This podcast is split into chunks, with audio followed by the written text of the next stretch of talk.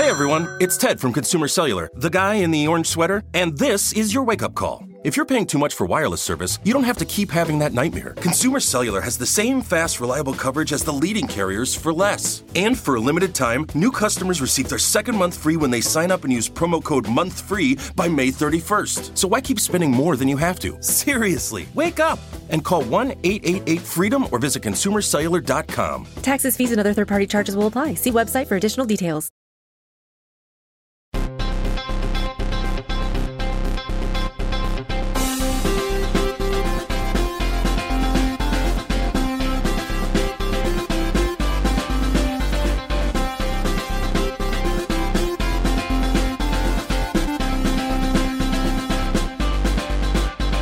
Welcome to Pod Save America. I'm John Favreau. I'm Dan Pfeiffer. On today's show, the MAGA House is off to a rough start. George Santos isn't going anywhere. Joe Biden deals with a classified documents discovery a bit differently than Donald Trump. And later, Congresswoman Katie Porter joins the pod to talk about her run for the U.S. Senate. But first, the accolades keep rolling in. For Mother Country Radicals, the Tribeca winner is on several best of 2022 lists NPR recently lauded the show as a remarkable way into a really potent, emotional, historical moment. Needless to say, we're very proud of the show and all the work that went into it from uh, our host, Zayd Ayers Dohrn, and the whole team uh, at Dustlight and at Crooked. So if you haven't already, you can listen to all 10 episodes out now, wherever you get your podcasts. Also, if you're looking for a great pod to start the new year, check out Radio Lingo.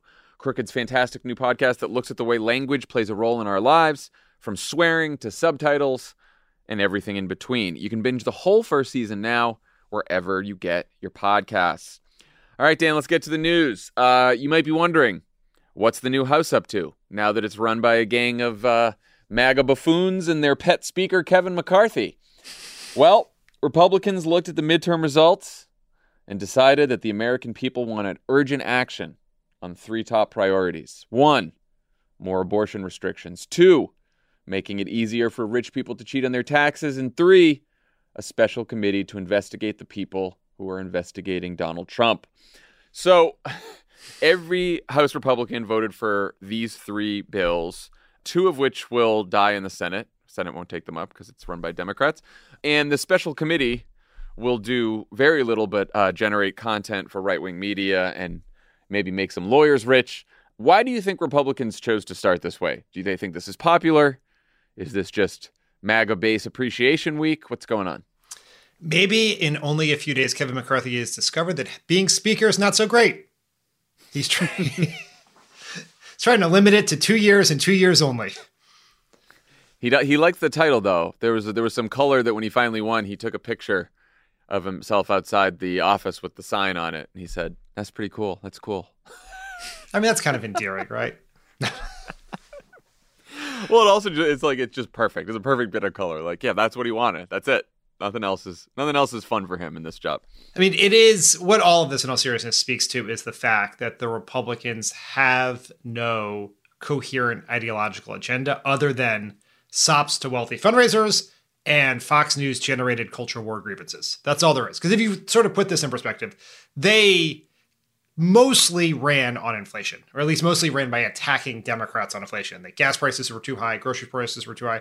So in a normal world, they would come to Congress and their first bill would be something about dealing with inflation because you would send a message to the voters that they that you're going to fulfill your promises. But they made a strategic decision in that campaign to have no position on any economic issue of any kind other than allowing wealthy people to cheat on their taxes. And so when they get there, they can't do anything about inflation because they have no plan for it. Everything that they actually support would make inflation worse. So they went sort of, they looked at all the things on their kind of sort of agenda that they talked about, and, and they thought that the IRS provision would be the most popular. And it is the most popular of their positions, but it's, it's actually not popular right? Morning Consult poll shows that the vast majority of Americans are not concerned that the IRS is going to audit them. They have not bought into this idea that there are a bunch of jackbooted IRS accountant thugs in green eye shades going around looking to audit everyday Americans. They know what everyone else knows, which is that wealthy people cheat on their taxes and we should try to stop them. Yeah, I think they fooled themselves with some polling where the question about the uh, 87,000 IRS agents, which of course we've talked about before, it's just a lie. That's not uh, really what's going on there. And they've they've worded it so like you know, do you think we need this many IRS agents coming around to your homes, knocking down your doors? you know, like, and people were like, no, I don't want that. That seems scary. You know, um, when the reality of what changed under Biden was that they just gave the IRS more resources so that Rich people can't cheat on their taxes because too many rich people are cheating on their taxes and the government's losing a lot of money. And guess what? When the rich people when rich people don't pay their taxes because they're cheating on them, then the tax burden falls on middle class and poorer Americans. anyway, so that's that one. And then the abortion restriction they did is completely just absurd. The bill they passed is basically already law, which is, you know, we've talked about this before like less than 1% of abortions happen after 21 weeks. And then over the last 12 years, out of 149 million live births, something like 100 were the result of botched abortions where the baby was born anyway. And then if that happens, in the extremely, extremely rare case that it does, then there was a law passed in 2002 that said doctors have a duty to keep that baby alive. So like they've just made up this scenario that doesn't actually happen just to try to say that I I guess to try to make Democrats look extreme.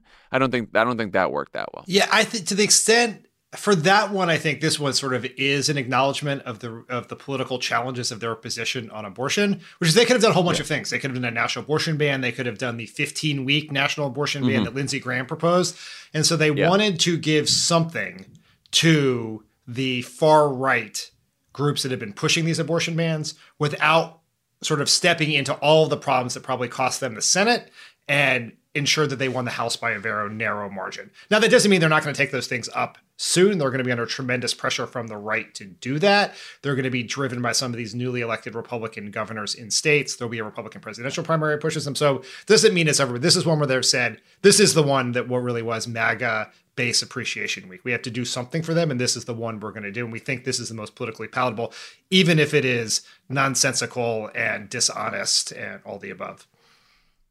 And we should just say, like, you know, there's some uh, navigator polling out this morning on uh, voter priorities for the new Congress.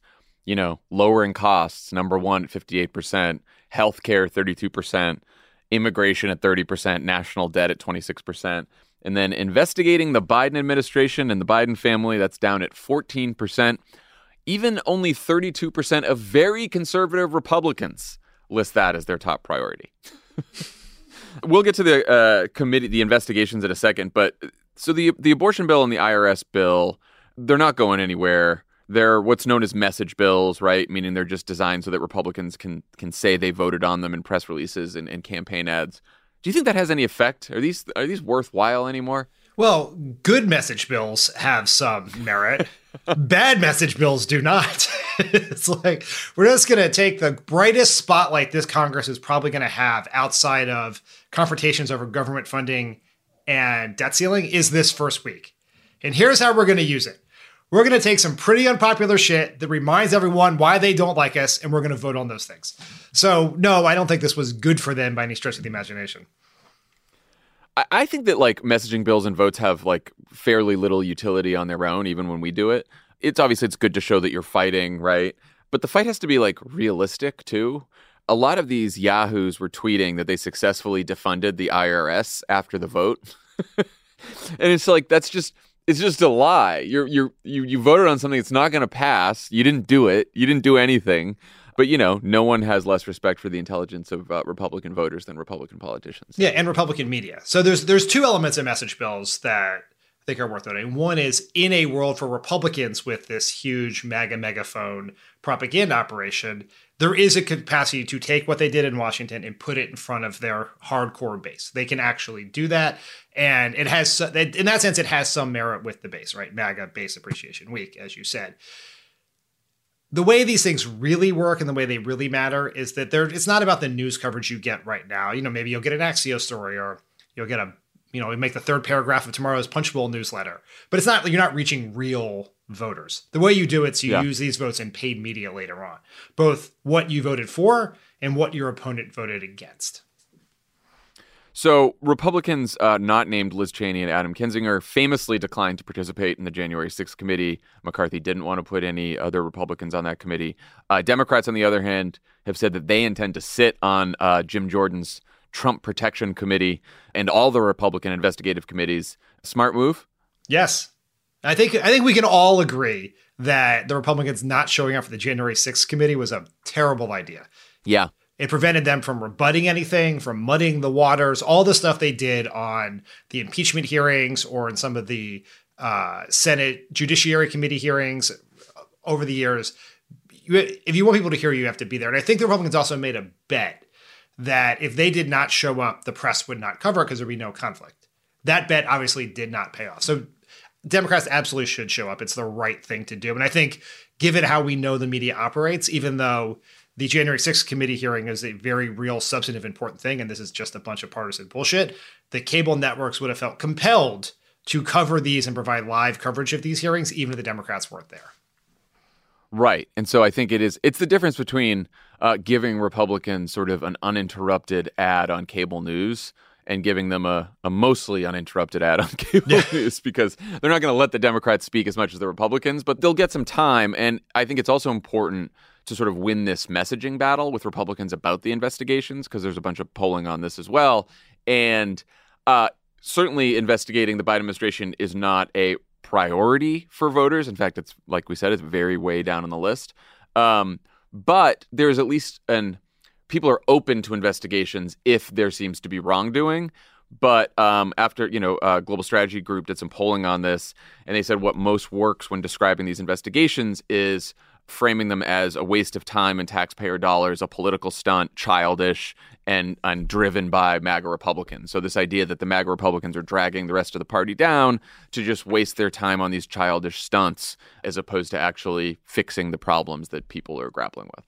It's sort of wild. My is just a further reminder of how old I am these days. Is that when I first started politics, my very first jobs were in the middle of the Clinton impeachment hearings, and the exact same talking points were worked best then too. Like it's like what is old is new again. That's exactly right. It worked for the Benghazi hearings. It worked for these hearings. It worked for all the other dumb shit they tried to do around Obama. It's always Yeah. the same. And and party and parties keep making the same mistake in how they focus on these things. Republicans have to do it because they have nothing else to focus on, right? If you do not have a coherent agenda, a coherent set of policy preferences within your party that you can act on, you're left with this dumb partisan bullshit. It also matters what you're investigating. Like I, I- I think that the reason that the January 6th hearings were probably the most successful that we've seen in a while are well, A, because there were no Republicans on the committee to muddy the waters, but B, like it was an investigation of an attack on the Capitol, on our seat of government, an attempt to overturn the election. Everyone knew what that was. Everyone could follow along. Like it wasn't it wasn't some eh, most of these investigations are going to seem ridiculous to people. Yeah, I mean, a group of people incited by the former president of the United States tried to murder the vice president of the United States on Yeah, national television, right. That's going to get there. There should be an investigation of that. People get that. That is very different than Hunter Biden's laptop or a bunch of. And this is also the problem Republicans always have. This was sort of Trump's problem too. Is they only speak in the lingua franca of the right wing media bubble, right? They're talking about like when Trump would tweet about the Russia stuff, and he would be like the two lovers, and the the th- the words mean nothing to 75 to 80% of Americans, and you're going to have a lot of this stuff because the idea for the investigation comes from the right wing media. The way they talk about it is a reflection of the right wing media, and the intended audience is the people who live in that same right wing media bubble. So it sort of goes nowhere. Yeah, there's this like this closed MAGA loop. Uh, I think that's why we got the IRS vote as the first one too, because like the number of segments in Fox prime time on jackbooted IRS thugs with guns coming to like you know take your money, uh, it was significant. Yeah, there, I would say there is. and so it definitely got ahead of the polling on that. Yeah, I would say there is definitely a connection between the fact that all of MAGA media is funded by billionaires like Rupert Murdoch and the Mercers, and the fact that all of MAGA media focuses a ton of attention on the IRS trying to crack down on wealthy tax cheats. I think those things are very related. So, House Republicans have also confirmed that uh, Speaker McCarthy intends to remove Adam Schiff, Eric Swalwell, and Ilhan Omar from the Intelligence and Foreign Affairs committees. Yet another step the American people have been clamoring for. Why are they doing this? Uh, I mean, because they're petty, petty people. I mean, this is all about the. Remo- what's the uh, what's the ostensible excuse? The well, there's two. There are two. There is the putative reason, and there's the actual reason. The actual reason is that Democrats removed Marjorie Taylor Greene and Paul Gosar from their committees after they did a whole bunch of things, including pushing anti-Semitic conspiracy theories and threats of violence, and all of the above. That's why they were attended a white nationalist uh, event. That was that. Remember that? Yeah, there are an array of reasons that all seem yeah. sort very, very, very valid. And so they this is revenge. They promise revenge. Then they threatened they would do this if Democrats took that step. And so now Republicans are doing this. They have a bunch of dumb reasons that I think actually aren't worth repeating for why they picked these three members. And because that's all a bunch of bullshit, but this is simply vengeance. It's to follow through on a threat they made to defend their most MAGA extreme members a couple years ago. Yeah, I mean, they're all all three of them are MAGA media villains. You know, Adam Schiff did too good of a job holding Donald Trump accountable for his impeachable offenses. Uh, right. So that that's that's sort of why they did it. One person who McCarthy does plan to give a seat on various committees is George Santos. uh, who a press conference full of Long Island Republican officials this week called on to resign as he was accused of everything from um, lying about being a star volleyball player at a college he never attended to accepting an illegal donation from a confessed smuggler of undocumented immigrants. Woo! Uh, Santos still refuses to resign, and McCarthy said that, quote, a lot of people here in Congress have made up parts of their resume. I mean, are we just stuck with this guy or what? Yeah, I think we're stuck with this guy. I mean, the whole thing is wild. Like it, it is just the the fact that his officially submitted congressional bio has a college that has been proven he did not attend on it. I mean, he the lie. it's just so funny to go from like I'm making up that I attended this college, and then I not that, not that I just graduated, but I, that I even attended this college, and now I'm also going to make up a story that when I attended this college that I didn't actually attend, I was I was a star volleyball player. He was saying like he was a striker, like he had the position down. He said they went to the championship. I mean, that is that is some sick shit. I mean, does he not know the internet's been invented? I don't know what he. I don't know what he's doing. I have lost track of all the different lies and potential crimes he's also committed because the lies are fun, but he's also now under multiple investigations at multiple levels of government in multiple countries. yes. In that sense, like, in that sense, he fits like, in perfectly in this party. for like potential fraud, campaign finance violations, all kinds of stuff. I mean, there is a, there are some real questions. Like he had no personal money. He was living rent free somewhere on a couch and then lent his own campaign three quarters of a million dollars. Like, where did that come from? There are there are very real questions here. He obviously should not be in Congress. In a normal world, he would not be in Congress. In a normal political party, he would not be in Congress. They would have tossed him out. The reason they are not tossing him out is Democrats would be highly favored in a special election for this seat. It is a seat Biden won. Democrats tend in the in the post-Trump era to overperform in special elections. We now have a larger base of highly engaged, high propensity voters. And so if he were to leave, Kevin McCarthy would be down one vote. There would then be a special election at a time and date set according to New York law by the New York governor, and Republicans would likely lose that seat, further narrowing their majority. So of course he's going to get to stay there. And he's already sort of getting how you do it. He's palling around with Marjorie Taylor Greene. He's attacking Adam Kinzinger on Twitter. He's be- he's learning to play the MAGA media game so that these people will back him and keep him. Yeah. I mean if McCarthy had like a 30 seat margin or a 40 seat margin, yeah. yeah maybe he gets rid of him maybe he sacrifices him because now so all of these long island officials have called on every like long island republican has called on him to resign five of the ten um, new york republicans who were in the house not counting George Santos, of course, have now called for him to resign as well. So like the drumbeat's out there, but McCarthy, he right now McCarthy can only afford to lose four votes. Uh, if Santos goes, it's only three votes. That's a pretty that's a pretty slim margin. That's a that's a Matt Gaetz, Marjorie Taylor Greene, and Paul Gosar away from losing your job right there. All right, so how do you think the White House should handle this Congress for the next two years? Like, is the MAGA House a perfect foil for Biden as he prepares to run for reelection? Or is there any chance he can try to get something done with Republicans like he did in the Senate during his first two years? We will talk about this in the next segment, but President Biden held a press conference today, ostensibly about the new inflation numbers. And mm. in it, he talked about this Republican Congress. And what he said is, I am willing to work with anyone on anything. If they want to get something done that actually helps the American people, I will work with them. So you would always, it is important generally and specifically for someone with President Biden's profile to extend an open hand, but to be realistic about it. And what he did then is, but I'm not going to work him on these things. These Republicans want to allow wealthy people to cheat on their taxes. They want to cut Social Security and Medicare. They want to pass a national sales tax that would increase costs for people, make inflation worse, would abolish the IRS if you pass a national sales tax. And yeah, like he, they, Biden folks get it is that, as Biden always says, we said a thousand times on this podcast, one of his sayings is compare me to the alternative, not the almighty. Up until the moment the Republican presidential primary is fully engaged, this is the alternative. It is this MAGA house that embodies everything that voters rejected in 2022. So you want to highlight, you want to highlight their unpopular positions. I thought it was very notable that he hammered at least once and I think maybe twice about the Republicans wanting to cut Social Security and Medicare. They've been very clear yeah. about that.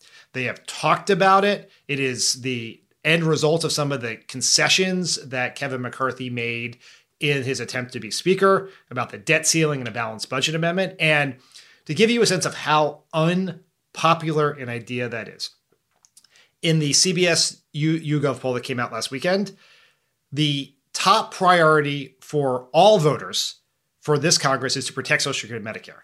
More than 70% of them thought that. And that's not something driven by Democrats and independents. Seven in 10 Republicans think protecting Social Security and Medicare should be a priority. 70% of Trump voters think protect Social Security and Medicare should be a priority. And 70% of, and of all the subgroups in there, the one with the highest number is white non-college voters, the core of the Republican base. So this is the fact that Republicans. Hey Dan, hey to- Dan, I'll I'll see you a YouGov poll, and I'll raise you a Navigator poll from this morning. oh, there you go. that's, that's they had they had a list of uh, potential priorities for the Republican Congress, and they ranked them in order of how unpopular they were. The most unpopular was ending the guarantee of Medicare and Social Security do you know what percentage of voters support that? Eight. 11. Oh, 11. 11%. It's more unpopular than banning books, which only 15% support, uh, preventing Medicare from negotiating for lower drug prices, which uh, Biden just passed with the Inflation Reduction Act. That's only 16% support that. Making it easier to overturn election results, 20%, and banning abortion nationwide, 28%. Those are the most unpopular. But like 11%. It's more and fewer people support that than they support making it easier to overturn the election. and that, which is why, by the way, so Kevin McCarthy also did a, a press conference today with reporters before we recorded, and they started asking him all these questions about the debt ceiling. They they pushed him on Medicare and Social Security. He said, "Oh, we're always going to protect Medicare and Social Security. Republicans are always going to protect it." Yeah, right. Yeah, you we'll can't see. protect it in a balanced budget amendment. It is mathematically impossible. You can't. Well, and the, this the, the, the comment Biden made today about the national sales tax and abolish tax and abolishing the IRS that comes from so they already took their one vote on the 87,000 made up IRS agents and the rich tax cheats. Apparently McCarthy promised the Freedom Caucus a vote on abolishing the IRS completely and also uh, abolishing the national income tax in favor of a huge sales tax increase, which of course hits uh, working people more than anything else. So yeah, I think that Biden and the Democrats highlighting sort of some of the votes they're taking, Republicans are taking because the MAGA crazies force them into it is going to be politically potent as well. Yeah. And every opportunity, doesn't matter what you're talking about, get the Social Security Medicare hit in there. Now, an alternative view on this, Chris Murphy um, said this to Punch Punchbowl. He said the debacle of the last week actually makes it more important that McCarthy manufactures some accomplishments. The House Republicans now have a blinking red light of dysfunction sitting on top of their caucus that the whole country has seen. Sure. Chris Murphy, I, I mean, love your I love your optimism. and also like McCarthy might be thinking that in the back of his mind, but I think there's a difference between hoping that's the case that you can rack up some accomplishments to tell voters about in 2 years and uh, actually making it happen with the caucus that he has. I mean, we were very dismissive of Democrats and Republicans working together on things in the last Congress. And they got a ton more done than we thought. Joe Biden was right. I personally was very wrong about that. And maybe that'll be different here. And it's always possible you could find something like the equivalent of the CHIPS Act, a very right. non-partisan, non-ideological thing, because there will be an impetus to do something but I think it will be very limited. And you're exactly right. Even if Kevin McCarthy thinks it is in his interest to do that, the Freedom Caucus does not see it in their interest to do it. And there is also a real hesitance to give an accomplishment to a Democratic president running for reelection. That's how the Republicans were with Obama. And when he was running for reelection, I imagine that's exactly how they'll be with Biden. I will also say you can tell that President Biden and the White House want to make the economy a central issue. They want to show that they're working on the economy. They noted the inflation news today. Inflation went down. The fights that are going to come in 2023, which is debt ceiling, government shutdown, those are going to be fights that sort of revolve around economic issues. Republicans are going to want to cut Medicare and Social Security. Joe Biden and the Democrats are going to say they want to keep uh, reducing prices. By the way, this vote that they took on the IRS uh, on, on on letting rich people cheat on their taxes was scored so that it only adds uh, money to the deficit, even though the Republicans have pledged to lower the deficit. So, like, I think that having the debate in the country sort of revolve around these economic issues and these sort of role of government issues is probably going to redound to the benefit of Biden and the Democrats and not the Republicans because their position on cutting healthcare and education and everything that people care about is quite unpopular and also helping rich people pay less taxes. also an unpopular position. Right. Republicans were able to benefit from the economy to a certain extent this last election because their strategy was to their strategy was because Democrats were in charge of everything, just lay back and be this generic alternative of something different. Now they're going to have to have positions, they're going to have to have ideas, there are going to be things they want to cut, taxes they want to lower, and that gives a Democrats a very rich target environment to go after.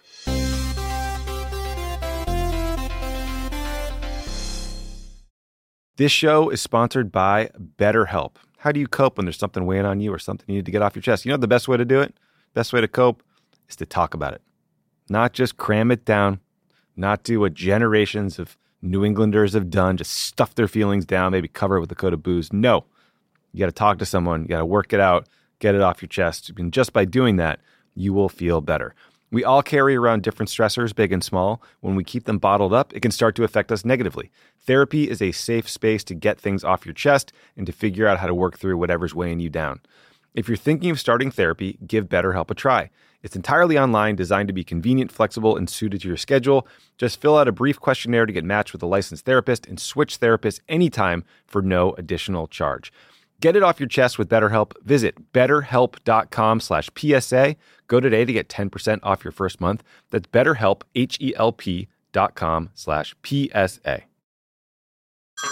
Hey everyone, it's Ted from Consumer Cellular, the guy in the orange sweater, and this is your wake-up call. If you're paying too much for wireless service, you don't have to keep having that nightmare. Consumer Cellular has the same fast, reliable coverage as the leading carriers for less. And for a limited time, new customers receive their second month free when they sign up and use promo code MONTHFREE by May 31st. So why keep spending more than you have to? Seriously, wake up and call 1-888-FREEDOM or visit consumercellular.com. Taxes, fees, and other third-party charges will apply. See website for additional details. Angie's list is now Angi, and we've heard a lot of theories about why. I thought it was an eco move. Fewer words, less paper. No, it was so you could say it faster. No, uh, it's to be more iconic. Must be a tech thing. But those aren't quite right. It's because now you can compare upfront prices, book a service instantly, and even get your project handled from start to finish. Sounds easy. It is, and it makes us so much more than just a list. Get started at Angi.com. That's A N G I, or download the app today. Okay, so uh, speaking of President Biden, we learned this week that uh, back in November, his lawyers apparently found two sets of classified documents one set in his Wilmington residence, and one set which was in a locked closet at the Penn Biden Center for Diplomacy and Global Engagement, which is where the president worked out of after the Obama administration ended. Um, so as soon as the lawyers, as soon as Biden's lawyers found these documents, they contacted the National Archives, which immediately took them back. Merrick Garland then asked a U.S. attorney appointed by Donald Trump to review how the classified material got there. And Biden said that he was surprised by the discovery, but that he's cooperating fully. And then just before we uh, started recording, Merrick Garland announced that he's appointing a special counsel, uh, former U.S. attorney named Robert Hur, who used to be Rod Rosenstein's counsel in the Trump administration. How about that for a flashback? So we got a new special counsel. Uh, we got another document story. Uh, naturally, Republicans in the media reacted to this news in a, in a very chill and responsible manner. Here's a clip. Where's classified the raid? documents. Right. Where is the raid? And let me Where's let the me, FBI raid? I'll echo again uh, impeach Biden, and that's what we need to do. Merrick Garland is shameful. The fact he's the attorney general is shameful, I would say. He should be. Um, he I should be impeached. Yes. At least. I mean, to give Republicans this talking point for the rest of their natural lives uh, almost exonerates Trump. He's not suspicious, Yeah, I Dan, mean, they- that he's taking a million dollar a year salary from the Chinese that they launder through the Penn Biden Center. That, that Biden has never even gone to because he doesn't even know what's in the closet. classify these documents, whatever they are. If we do that, our enemies will learn our secrets. Please. China already knows our secrets. The Chinese can know, but you can't know. Biden trusts Beijing more than he trusts you. The lawyer who they say found the documents is Dana Remus. Does she look like she can carry boxes? Joe's so woke he's having women help him move now. Is this Team Obama trying to set Joe up so that he bows out and Newsom moves in? Nah, right? She just found the documents at the Penn Biden Center. You got us. it was a setup. What a that bunch really, of I mean, clowns. I feel like that might have jumped the shark. I don't know about you.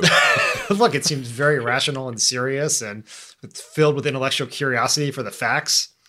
we went from like uh, classified documents found in, in Biden's closet to um, selling secrets to the Chinese for cash. Or, I mean, a conspiracy theory Really of quickly. Obama setting up Biden to help Gavin Newsom. yeah, that was yeah, that was a good one. That was a good one. Yeah.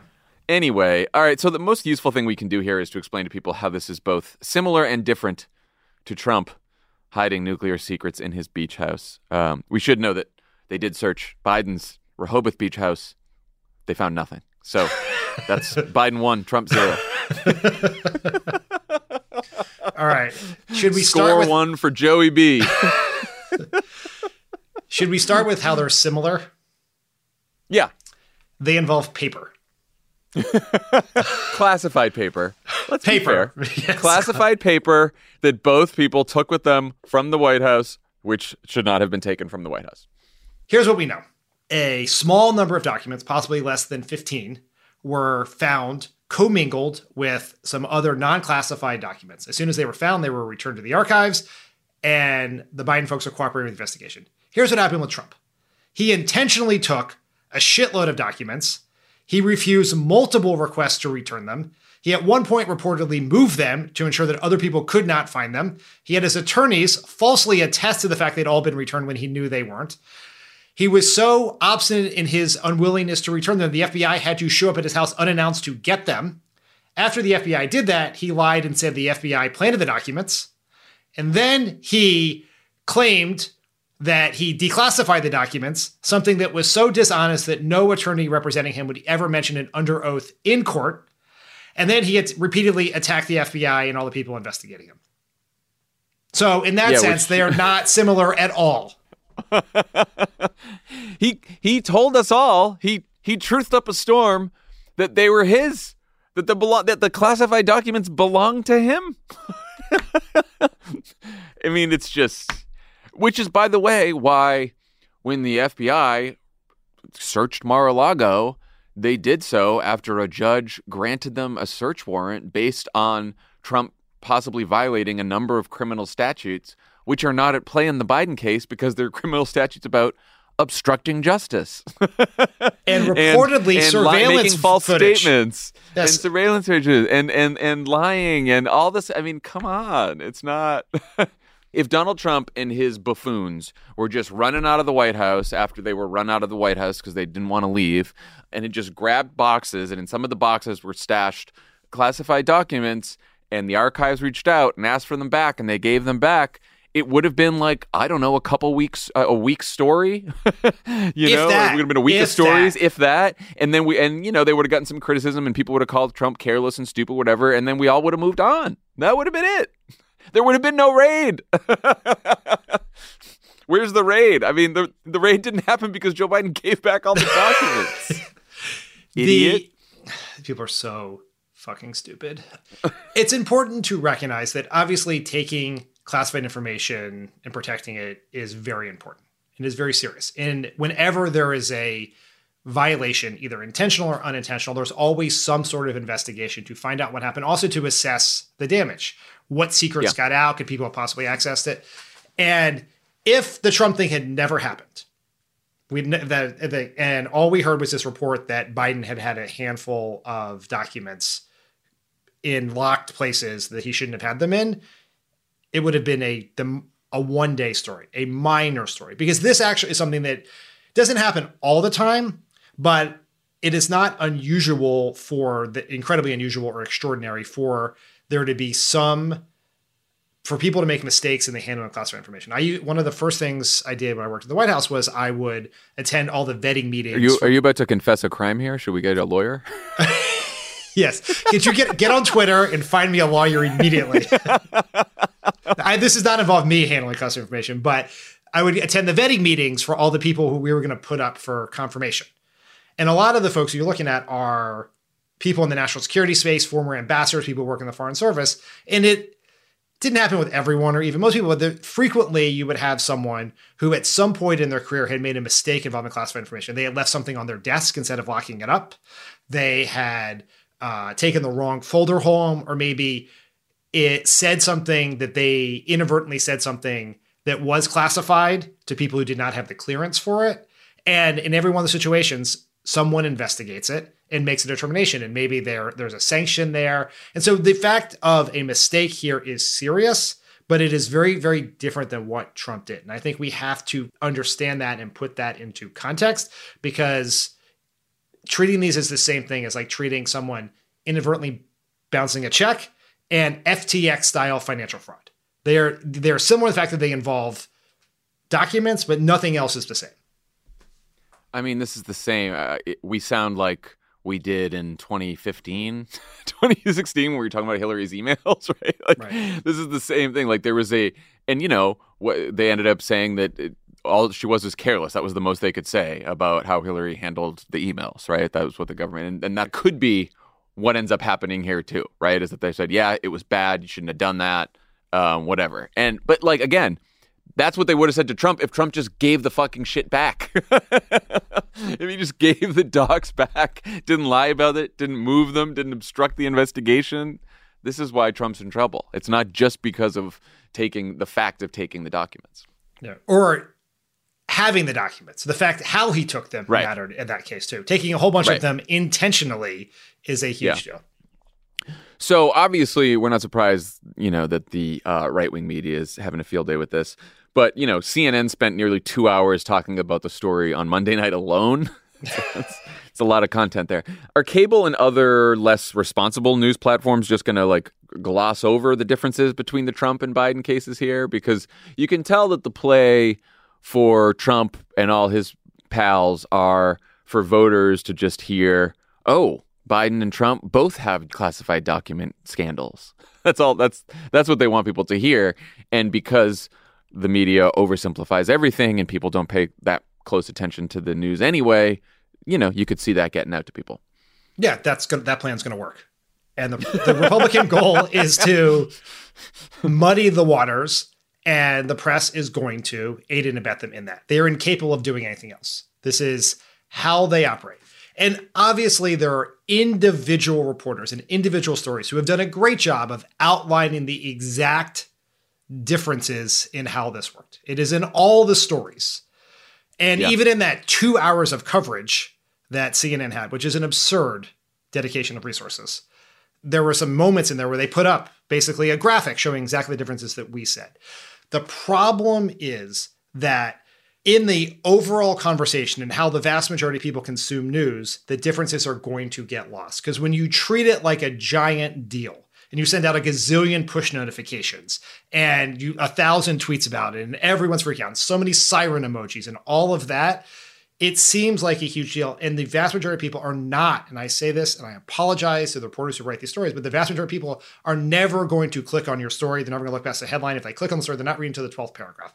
And so if you just simply imply that there are differences there or you lay out the differences without screaming at the top that there is nothing the same here that's going to get missed. And there's a whole bunch of forces within how the putatively objective political media works. They're going to push this to ensure that they just simply remake all the mistakes of 2016.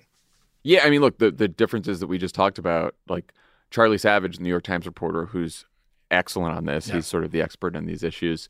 Laid out a really great story explaining the differences in a really fair and objective way even within that paper, though, there'll be political coverage and headlines that probably drive us nuts. And, and Charlie's story may get lost, right? And then, of course, like New York Times, Washington Post, print is usually much more responsible than cable. And then Twitter is even less responsible than cable. You know, it just it just go it's it's. The media environment on this is going to be tough. So then the question is, how does the White House handle this extremely annoying development?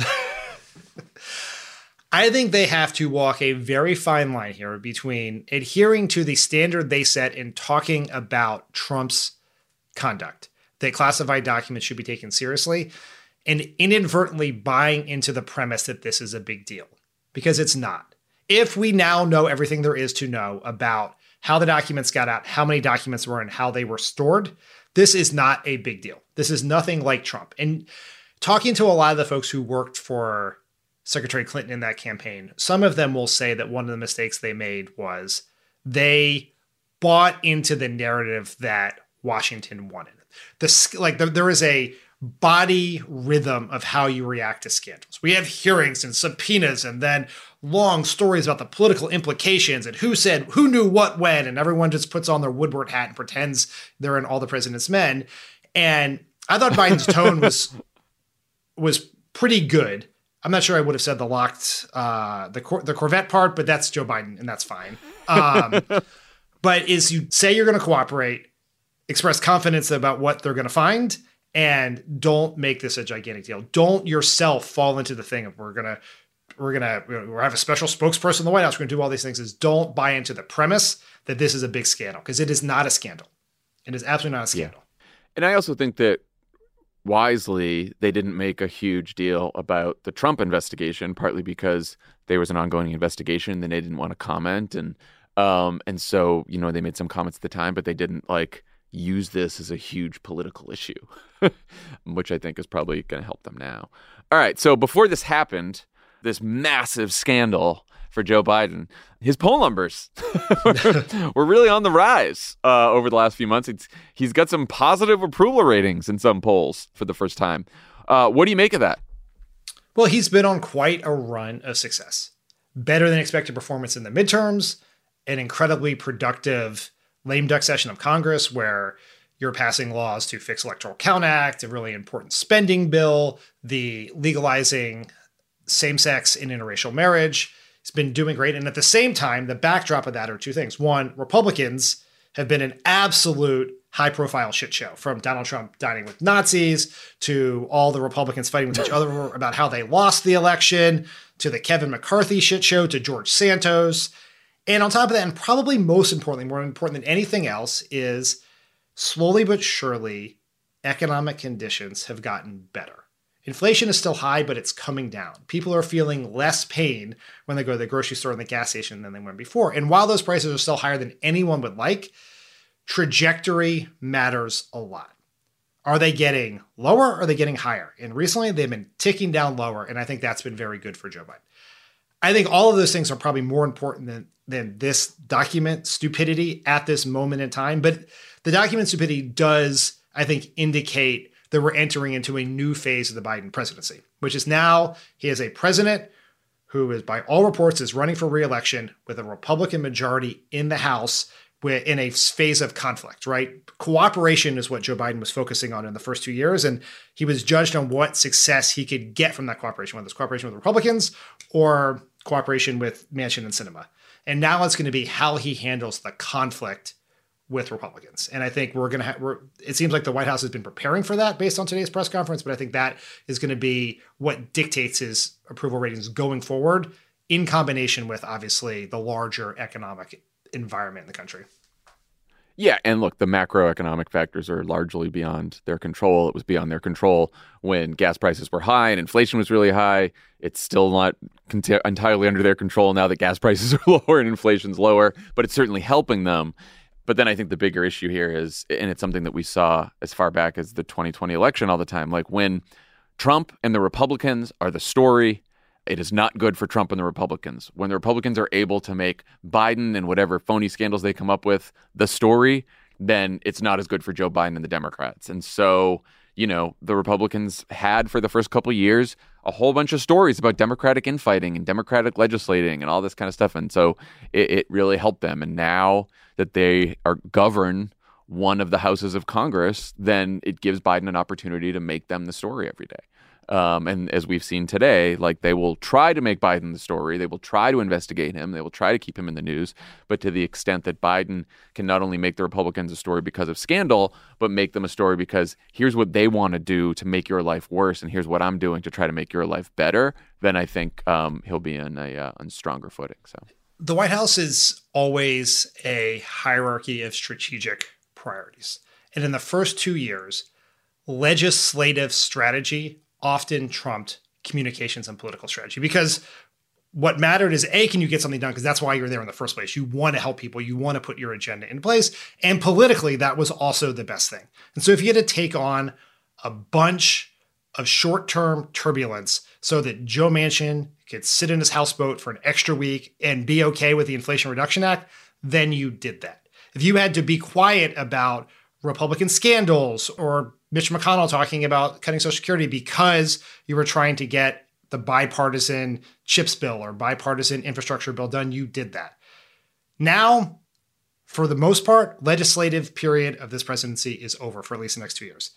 It is now a question of information warfare, and it is going to be about messaging and communicating and defining your opponent and setting narratives. And so we're we're now in a very different phase, and it's going to require, I think, and I think we saw that the fact that Joe Biden did this press conference on this day with this documents bullshit in the background shows that they are making the pivot to reelection war footing. Pivot. We got to pivot. Love a pivot. Love a pivot. Um, all right. When we come back, uh, I will talk to Congresswoman Katie Porter about her announcement for the U.S. Senate.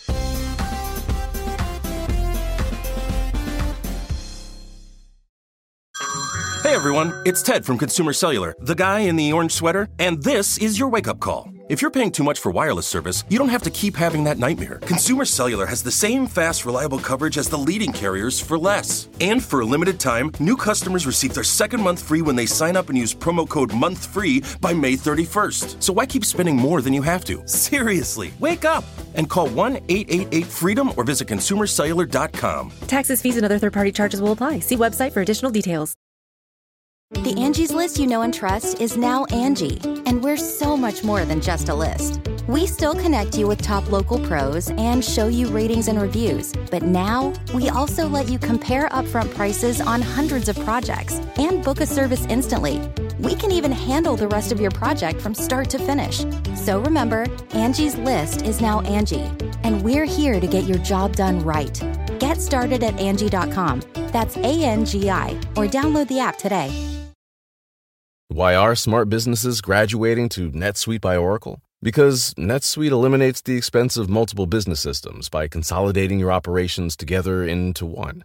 NetSuite is the number one cloud financial system, bringing accounting, financial management, inventory, and HR into one platform and one source of truth. NetSuite reduces IT costs because it lives in the cloud with no hardware required, so you can access it from anywhere. You cut the cost and headaches of maintaining multiple systems because you've got one unified business management suite. Bringing all your major business processes into one platform improves efficiency, slashing manual tasks and errors. Over 37,000 companies have already made the move, so do the math. You'll see how you'll profit with NetSuite too. And now, by popular demand, NetSuite has extended its one of a kind flexible financing program for a few more weeks. Just go to netsuite.com slash podcast 25 for more information. That's netsuite.com slash podcast 25. Joining us now is a friend of the pod who recently won her third term in the House and just announced her candidacy for California Senate. Katie Porter, welcome back. Thank you. Uh, so I wanted to start by giving you shit about not telling us you were running for Senate when we asked the last time you were on a few weeks ago. But then I remembered Lovett didn't even wait for your answer when he asked the question. And so you that's know on what? us. That not waiting for the answer is classic mistake in doing oversight. You have to pause and you have to stare into the depths of the witness's soul until you literally pull the answer from them. So Lovett was just like, "Are you running for the Senate? Are you this?" I mean, too too fast. So Yeah, he like immediately wanted to get to the next joke I about the- that kind you've of, got like, mail. vague smile, blank eyes look from Jamie Dimon himself. You just and That was uh, wait for the person to go on. I like I didn't expect you to to really give a I, I didn't expect you to announce then, but I thought that maybe we'd wait like five seconds, you know, just a little bit. Anyway. Well, I will say, you know, you could see the tape, but I did. I was wearing a pink dress, and I did turn the, color of my. You did, yeah, and that's and that's unusual for you. So That's that was unusual. probably like a good hint. I think it's not fair to pod listeners because they couldn't necessarily listening see Yes. that. But I think you guys cannot exactly say that there was not a little bit of a of a hint of a hint. So I I guess my first question is: you just won your third term in the House. You got a spot on the oversight committee that lets you kick the shit out of CEOs. And in 2025, you're probably more likely to be in the majority in the House than in the Senate. Why did you want to run for Senate at this moment? Like, what is appealing about the job for you? So first off, we are going to be in the majority in the Senate and the House. All right. Thank All right. you very much. And I I like it. campaign um, not only to win this race in California, but if I'm able to go out and help people in swing states around the country. I'm from a swing district in Orange County. I know how to help people win in swing states. Um, and that's exactly one of the things that we're trying to do as California senators, help make sure we're delivering the majority in the Senate. Um, look, why now? because the U.S. Senate is broken. Um, the Senate traditionally was the sort of last line of defense in our democracy, and today it's a place where our rights go to get revoked, where special interests dominate, where Mitch McConnell spent a long time in charge. Um, so the Senate needs to work better. I think that's a, a, a low bar right there. It needs to work at all for the American people. And I think we need, as Californians, to be sending our best warrior to Washington, somebody who understands that the way Congress has been working the last years is, is just not working for the American people. And, and that's a real problem. And I think we should take that seriously. And that's how I'm going to ground my campaign is being willing to tackle that problem, standing up to special interests and powerful people to fight for families. What was your thinking behind announcing now, uh, as opposed to waiting to hear whether or not um, Senator Dianne Feinstein plans to retire? I have incredible respect for Senator Feinstein. She is a trailblazer, and I am one of so many women in California politics who walks in the path that she created. And I'm so grateful for that. The senator will make up her mind in her time, and I'm and I, I look forward to hearing her decision. Um, this is going to be a spirited race. I'm going to be in it till the end, um, but I am. I think we just need to make sure that this is an urgent moment for our democracy. We need to be sending strong, vibrant people to Washington who are able to address the new challenges that our country is facing. So I asked Twitter if they had any questions for you, and by far the most common one I got was some version of, "Oh no, how are we going to keep her House seat now?" Um, how do you feel about Democrats' ability to win that seat in 24 when you know winning back the majority may depend on that seat? Awesome. I feel awesome about it, and here's why. We have done the work in Orange County year after year, six years now. Um, two years before my first you know election, two years later, I've been campaigning in Orange County for six years. Orange County, a place where Democrats outnumber Republicans. Orange County, a place where a progressive like me got elected, not once, not twice, but three times, um, in, including in some really tough election cycles nationally. So I feel really, really good about our being able to keep this seat. There are a number of, I think, very strong candidates who will think about running and will run. And let me reassure everybody I am going to be there doing the work, making sure we keep not just this House seat, but we win House seats across California because we we left a lot on the table this past cycle and it really hurt us in keeping the House majority. So I think anyone like you who has ever been on the campaign trail knows that I am tireless. I will knock every door, I will shake every hand, I will take every tough question, and I'm going to bring that same kind of energy to my Senate campaign, but also to people up and down the ticket across California and hopefully across the country to make sure we're delivering for the American people. That's the kind of Democrat I am. You and I talked uh, in a previous interview about why housing isn't a bigger part of the national political conversation. You mentioned that in uh, your first race, your then consultants tried to unsuccessfully talk you out of making it a big issue. How much will you be talking about it in this race? And, and what do you think you can get done on this issue in the Senate for California and the country? Housing is a huge challenge in California, but absolutely across the country. This is not just a coastal problem. This is not just a California problem. It is an American problem. And a big part of it comes from the lack of federal investment in housing and failed federal policy.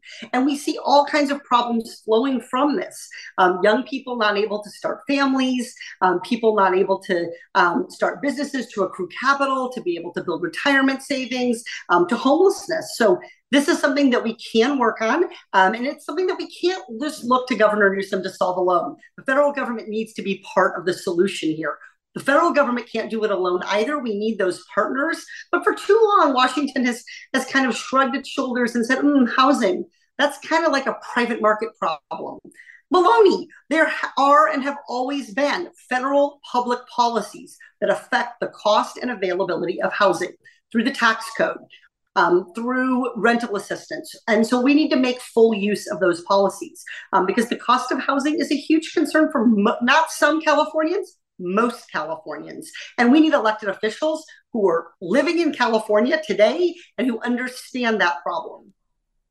One new responsibility you'd have as senator is confirming judges, including possible Supreme Court justices. Polls show that Americans' trust in the Supreme Court is now the lowest it's ever been. Um, I know you've co sponsored a bill that would impose 18 year term limits on Supreme Court justices. What are your thoughts on on changing the number of seats on the court or other potential court reforms? Well, the Supreme Court is clearly an institution that's struggling, and those of us who who love the court, who believe in the importance of having a strong Supreme Court, need to be leading the way and being willing to reform it. So I think we need to have a vibrant debate about what are the kinds of changes that will work best. The Supreme Court has gone through other changes um, in how it does business and the number of justices, and we, we're at a period where we need to go back and have that debate. Um, I think that the work of the court has expanded, um, the number of cases, the number of people, the amount of litigation, and I think one of the things I saw as a consumer consumer protection advocate is term after term, some of the laws that are most important to our economy never make it onto the court's docket. Um, they never get the enforcement and the attention that they deserve. So I think we need to look at how can we right size the Supreme Court for the amount of work that it has in front of us? How can we restore judicial ethics to the court? Um, and so I think that kind of discussion about the court is the same kind of discussion we ought to be having about the Senate, the filibuster, needs to go. Um, we need to be rethinking about some of our procedures in the House. And I think people can look to some of the ways that I've tried to do Congress differently um, than typical in the House to get a feel for what kind of senator I would be. Somebody who is willing to say, out of love of our democracy, out of deep respect for these institutions, I am willing to push them to be better. That's my promise to the American people. And it would apply equally to the Senate as to the Supreme Court. Sounds like the Supreme Court has a lot more work. Maybe they need some more justices. I think that's right. And I think we have to look at our entire federal judicial system as well. Um, because as we saw, we have judicial ethics problems up and down. It's not just the Supreme Court. Um, we have problems in other parts of our court system as well. And so I think we need to take a look at these institutions and make sure that they're working. That's part of doing oversight. It's one of my passions um, is making sure that, that we are looking at, at government and whether it's delivering for the American people. I think in the case of the Supreme Court, the answer is no, and we need to work to get that trust back. Because this is very blue California, and because we have a runoff system where there's a decent chance that the general election will feature two Democrats running against each other, it does seem like this race will be more about the future of the Democratic Party and the direction of the Democratic Party than most other races. What's your critique of where the party has fallen short? So let me take this in two pieces. First, let me go back to where you started, which is um, that this is you know, going to be probably most likely, you said, two Democrats. Maybe um, and I think that's good and healthy. Um, and maybe not. Actually, if you mm. look at most of our statewide contests year after year, since we've had the top two systems, almost all of them have been a Democrat and a Republican. I can only think of one really prominently that was two Democrats, which of course was the Senate race um, with Kamala Harris and Loretta Sanchez. So mm. that might evolve that way and it might not. I think we don't know that. And I think a lot of it goes to your second point, which is how are we going to make sure that we are part of a Democratic Party that is growing? Um, and I think we have to be honest. Independence, no party preferences, that mindset is growing. Um, it's growing among young people, it's growing among new registrants, among um, immigrants who are registering to vote for the first time. Why?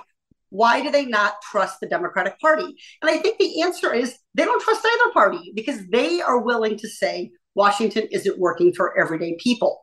And why are they why are they why do they feel that way? Why do they think that? Because a hell of a lot of time it's true. We have a Washington that is more controlled than ever by special interests and by big money. We have corporate PAC money everywhere you look. I don't take it. I never have and I never will. And it's going to set me apart in this race. We have people who are beholden to lobbyists. I don't take federal lobbyist money. If a lobbyist wants to meet with me, you got to bring a good idea, not a check. Um, we have a congressional stock trading, and so people feel like we're we're getting secret information and we're using it to enrich ourselves. Anybody's welcome to come check out my minivan. That that thing, uh, there is no enrichment going on here. Um, and so I think we one of the things we need to do is we're competing for do people trust government? That's what we're competing for. Do people trust us to make government work for them? And while I think the answer to whether you can trust Republicans to work for you is a hard no, I think we have to be honest. Some members of our own party bear some responsibility for not taking actions or not enacting reforms that could help us grow our democratic policies. This could be a crowded race. It already seems like it could be a contentious race. Uh, many of well, your you know potential what, John? that would make it like all my other races. So bring it on, folks. Welcome. I mean, well, I'm a survivor. Was... I had a five way primary in my first race for Congress. Um, I did not have the endorsement of the Democratic Party. Um, my now right. state senator, Dave Min, um, did. Um, and I managed to win that primary, get into the top two. So I'm, I'm used to tough races. I would expect nothing less of this. And let's be clear Californians deserve a competitive race. They deserve to get to know who's going to fight for them. They deserve to hear what they think. They deserve to get a chance to shake our hand and to show us what's going on in their communities. So, I, as you can probably tell, I can't wait to get the heck out of Washington and back on the campaign trail in California. I was going to ask, like, how how tough do you plan to get in this race? Because I noticed, uh, uh you know, many of your potential rivals, if not most of them, like they greeted your entry into the race uh, by taking shots at you over announcing during the storms this week. Uh, some of the shots were oblique, some were less so. Um, what do you consider fair game in this race, and, and how tough do you plan to get? Well, look, I think it's pretty clear. I am a no bullshit kind of girl. So I'm going to tell it how it is. But this isn't about personalities. This is about policy. This is about leadership. And one of the marks of a leader is you're willing to squarely tackle problems in a productive way. So I am going to draw contrasts where they're appropriate, but I'm going to try to show respect because that ultimately is part of what pushes people away from politics. When they feel like it's personal, when they feel like it's nasty, then they're not willing to engage at all. And I've seen this in Orange County time and time again. So you know, I am, I personally, you know, share what Senator, what Senator Feinstein said. I would just echo to everybody here. Um, Senator Feinstein, when learning that I had announced my candidacy, said she's welcome to throw her hat in the ring and run. Amen, sister. I agree with that. and Senator Feinstein may choose to run. I do not presume to know when and what decision she'll make.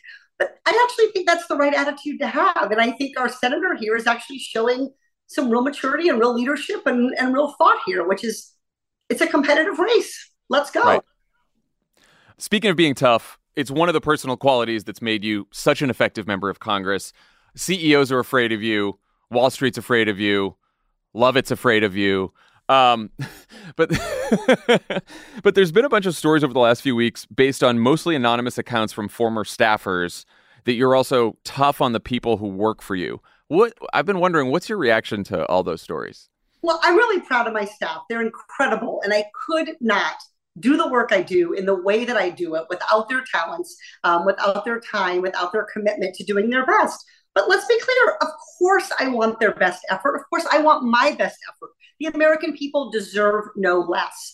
Um, you know, I'm I regret if this employee feels disgruntled. She finished her term in her fellowship. It was a two-year fellowship. I enjoyed working with her, um, and I'm excited to continue to get to work with my staff on this campaign and on the official side.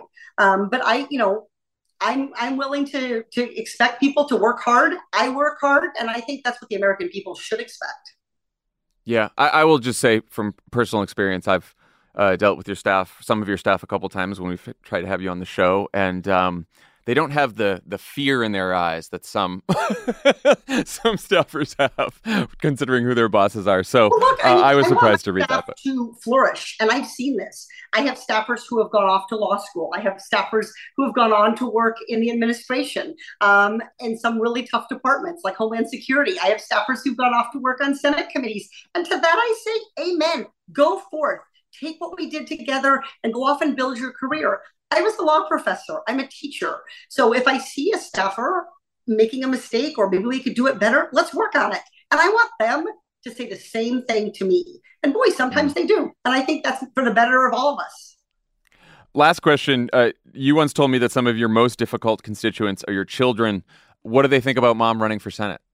Um, they think I'm going to win, which was encouraging because that's good. I think this last, you know, election they were like not so sure. Um, so they think I'm going to win, which I appreciate. But they also, um, you know, I told my daughter that if we didn't win this last time in this November, this past November, that she could get a cat. So she's now saying, and I I won, so I don't, you know, no cat, no cat. So she's now bargaining with me like, if you lose the Senate, can we get a dog? I mean, what th- this is what I'm saying. These CEOs, like, they could take lessons from my children in how to negotiate and how to be tough. Katie Porter, uh, thanks so much for joining, and uh, good luck out there on the trail. Thank you.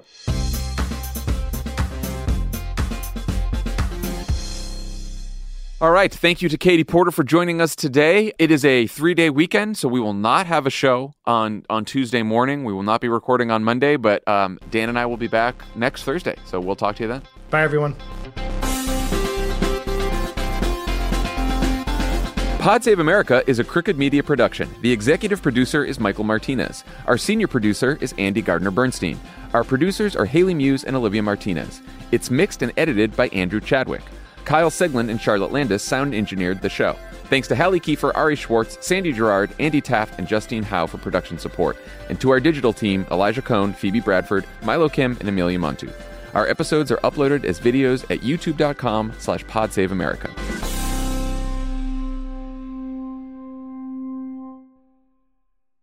You can start your day off right.